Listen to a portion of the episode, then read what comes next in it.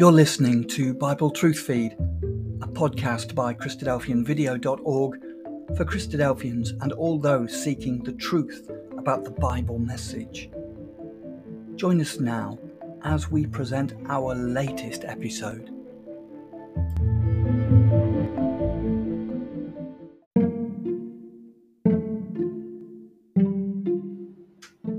Abraham believed in God and he believed God.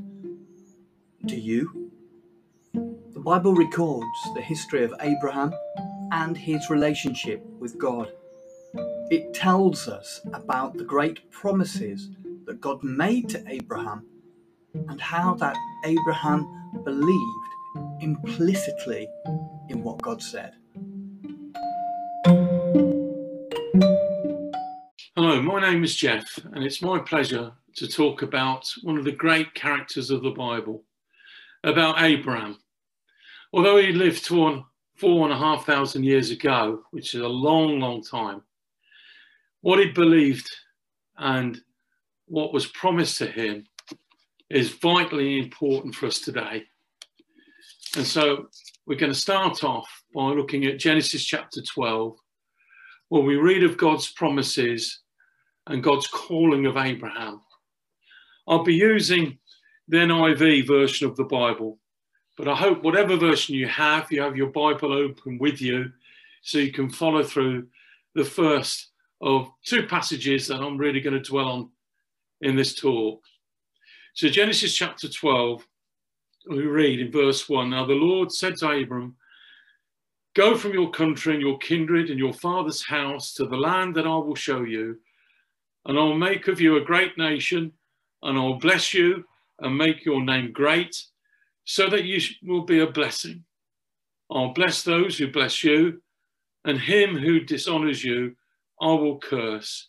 And in you, all the families of the earth shall be blessed. Now, Abraham, when he received this calling of God, was living in a place called Ur of the Chaldees, which is in our modern day Iraq and he was told to leave that place of idolatry and false worship. It was a rich place materially. Abraham was probably prosperous, but he left it all behind and he went on this long journey from the heart of Iraq onward towards the land of promise, the land of Canaan, which we call in our modern day Israel. And you can see in those verses there are a number of great things said of him that he was to be uh, a, a, great man and, and there'd be a great nation from him and so on. But about all those promises, the most important one of all comes right at the end of verse 3, where it says, And in you, all the families of the earth shall be blessed. What a statement. In you, Abraham, all the families of the earth shall be blessed. So in him, all humanity is to be blessed. What a, a, prospect there. What a thing to be saying to this man. And so that's how important Abraham is. It's through him that all the, the peoples and the nations of the earth, whether they're Jew or Gentile, are ultimately blessed. This actually is the gospel message. The Apostle Paul tells us that when he writes to the Galatians. Um, the reference is Galatians chapter 3, verse 9. And the scripture, foreseeing that God would justify the Gentiles by faith, preached the gospel beforehand to Abraham, saying, In you shall all the nations be, be blessed. So then, those who are of faith are blessed with Abraham, the man of faith. So he talks of Abraham being the man of faith, and he's talking of, all the believers having to be the children of faith. They have to have him as their father, and they believe in this same great promise. They understand that this is the gospel message made good in the saving work of the Lord Jesus. Coming down to verse 7 of this chapter 12 of Genesis, we read that Abraham comes into the land of Israel, and there at a place called Shechem, God speaks to him again, no doubt through an angel. And here we have this promise To your offspring, I will give this land. Now, the word offspring can be plural or singular. And actual fact, it applies to Abraham in both senses. He was to have many descendants who would actually take ownership of this land of Israel. But in a singular sense, there is to be one who is also to have possession of this land. And we know that this is the Lord Jesus. Again, the Apostle Paul, in that third chapter of Galatians, goes on to say in verse 16 Now the promises were made to Abraham and to his offspring. Excuse me. It does not say unto offsprings, referring to many, but referring to one, and to your offspring, who is Christ. So Paul is at pains to make sure that we understand that this, this promise here in Genesis 12, verse 7, refers to the Lord Jesus, to your offspring, to your Lord, to the Lord Jesus, I will give this land. The Hebrew man talking about this faith of Abraham that causes him to go out from the land of Mesopotamia, modern day Iraq, and go into the land of Canaan, which is modern day Israel, and to believe in these promises of God that ultimately in him all the nations of the earth would be blessed, and in his seed, in a particular one, there would be ownership of this land of Israel. When the, the, the man who writes the epistle to the Hebrews talks of it, he says this, and I'm reading now from Hebrews 11, verses 8 to 12. By faith, Abraham obeyed when he was called to go out to a place that he was to receive as an inheritance. And he went out, not knowing where he was going. By faith, he went to live in the land of promise, as in a foreign land living in tents with Isaac and Jacob, heirs with him of the same promise. For he was looking forward to the city that hath foundations, whose designer and builder is God. He went because he was looking for a new order of things. He was looking for a society planned and established by God. And we have this picture of a house builder, God the architect of a, of a city and establishing its foundations. It's interesting also the Hebrew man there talks of the land of Canaan as the land of promise because it was promised to Abraham. We read that as we go through the Genesis record and when the promises are repeated to Abraham. He's told that he will have ownership of this land, even though he would die uh, with nothing. He, he had to actually buy land to, to bury his wife Sarah. So he had no land that he could even set his foot upon. He lived a life as a nomad in tents, wandering throughout the land of Israel, but never took possession of any land. And he died without in, that inheritance coming to pass. So we know that at Christ's coming, he'll be raised from the dead and he'll be given that inheritance. And not only him, but his son Isaac and his grandson Jacob. The Hebrew man talked about them living in tents and them being heirs with him of the same promise. And so, this chapter 12 is such an important chapter. These promises to Abraham are so vital. At their very heart, we have the gospel message, this gospel message that there's going to be a new order of things and it will start in Israel. And this promise of God bringing forth a new society is given here. And Abraham, and through the family of Abraham, all the nations of the earth will be blessed. These promises will have a meaning for them if they take an interest in the God of Israel, the living God. Now, I'm going to move you on to Genesis chapter 22. And this is our second passage that we're really going to focus on in this talk. Between chapter 12 and chapter 22, the promises are enlarged upon and fleshed out, as it were, uh, and repeated to Abraham.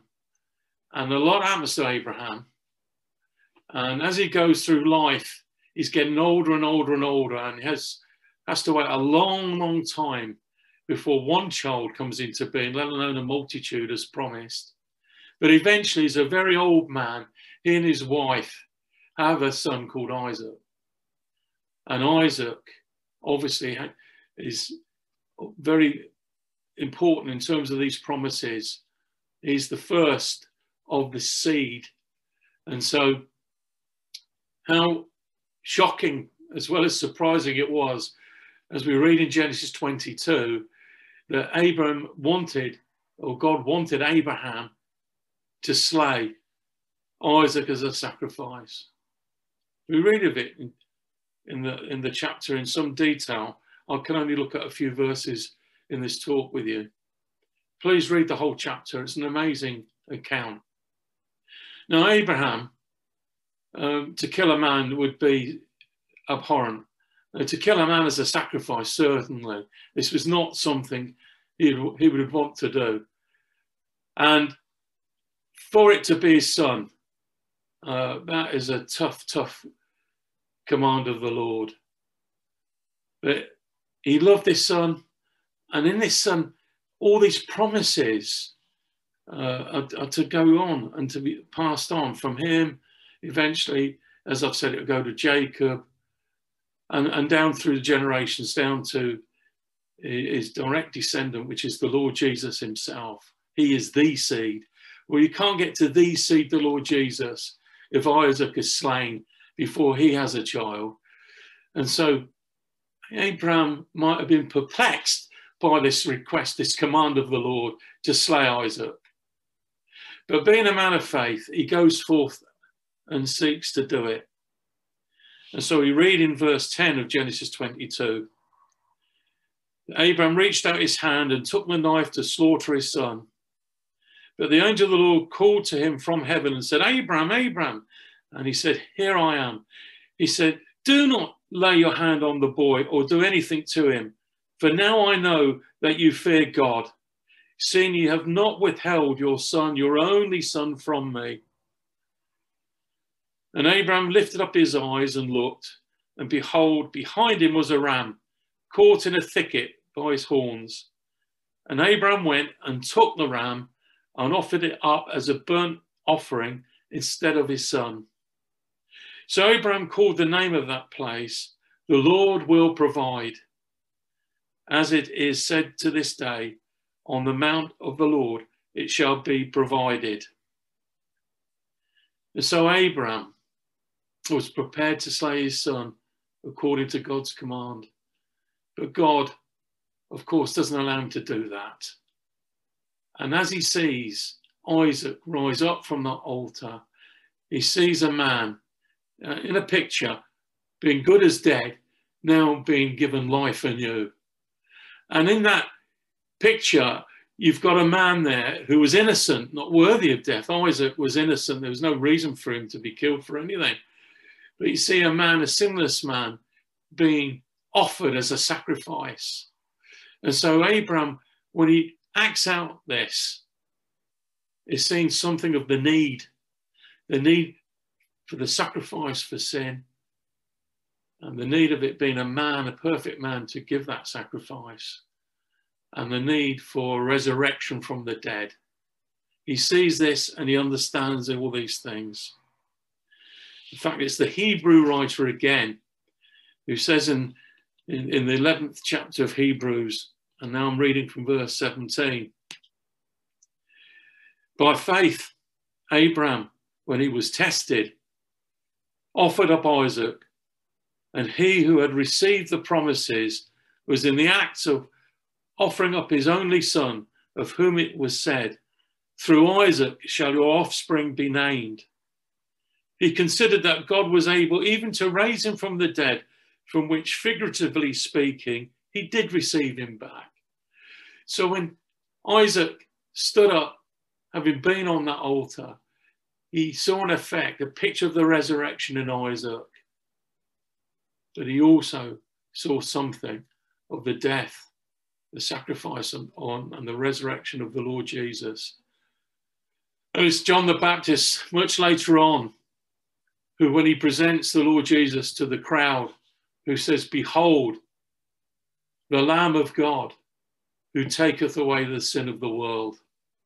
And so the Lord Jesus was provided by God as the Son of God to be that perfect one, to be the sacrifice for sin. And John says, Behold the Lamb of God. And in Genesis 22, notice here that Abraham, he sees a ram caught in a thicket and he offers that ram. And we, we're told that Abraham called the name of that place, the Lord will provide. As it is said to this day, on the mount of the Lord it shall be provided. The Lord will provide. And so the, the Lord did. He provided the Lord Jesus. And he was crucified in the same location in this area of Moriah as where Abraham was prepared to slay Isaac. How amazing is that?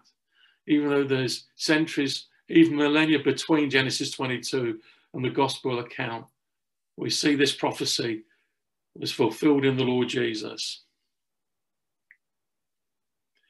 Still in Genesis 22 now, I want, want us to, to read from verse 15. And the angel of the Lord called to Abraham a second time from heaven and said, By myself have I sworn, declares the Lord, because you've done this, have not withheld your son, your only son, I will surely bless you, and I will surely multiply your offspring as the stars of heaven and as the sand that is on the seashore. So God says, You won't only have Isaac, as I've promised, so it will be. You will have a multitude of descendants. There will be a whole multitude of believers who will be reckoned as your family. This is not just descendants of Abraham, flesh and blood, although that will be fulfilled true.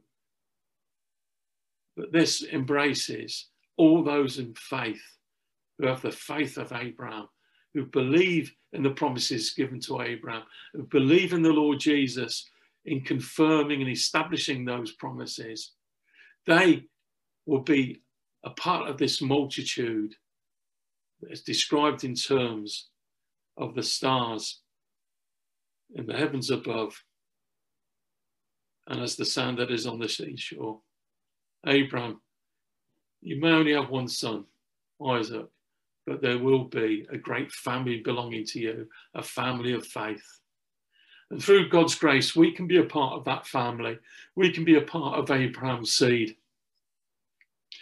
But it goes on here in, in Genesis 22 and your offspring shall possess the gate of his enemies, and in your offspring shall all the nations of the earth be blessed, because you obeyed my voice. And so God now speaks of that one in particular, that special one, even the Lord Jesus. And it, the Lord Jesus is to possess the gate of his enemies. And in those days, to possess the gate was to have the authority over the town or over the city. That's where governance was given, and that's where judgment was made. Everything of import happened at the gate of the city. And so to possess the gate is to have authority and power. And Abraham's told that this one special individual would have power over his enemies. And so the Lord Jesus will have power over all the ungodly. He will bless the godly and he will give the inheritance to the meek of the earth. As he says, Blessed are they who are meek, for they shall inherit the earth. And the last enemy, the Apostle Paul says in his writings, is death. The Lord Jesus will be victorious over disease and death. And through him and in him, we can have the victory even over death. We can be raised as undoubtedly Abraham, Isaac, and Jacob, and the faithful of the past who now sleep in the ground will be. Finally, in this talk, I want to make reference to some words again from Galatians chapter 3.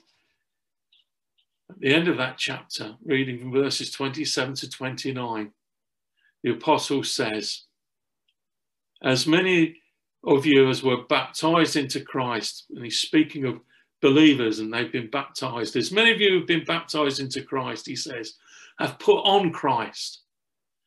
There is neither Jew nor Greek, there is neither slave nor free, there's no, there's no male and female, for you're one in Christ Jesus.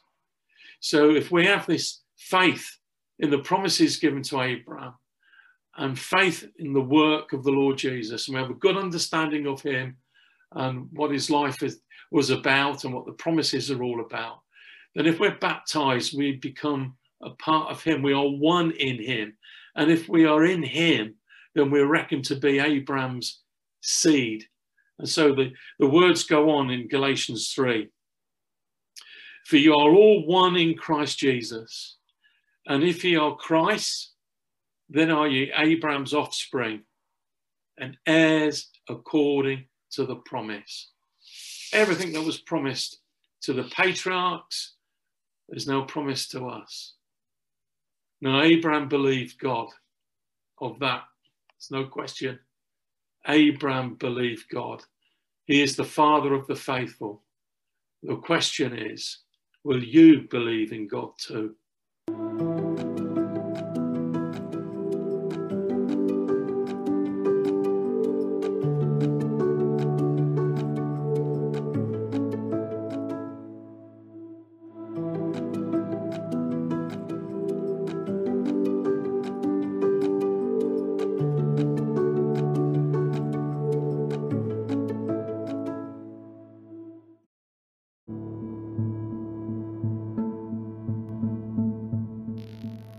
Thank you for joining us. We hope you found the episode helpful. Don't forget, most of these episodes are also available as videos on our video channel, cdvideo.org. So head over and take a look. If you have any comments or questions or suggestions, please get in touch or leave us a voice message. We love to hear your feedback. You can email us at bt f at cdvideo.org. If you enjoyed the episode, then please share it with others. Until next time, may God bless you in your studies and your walk towards God's kingdom. Amen.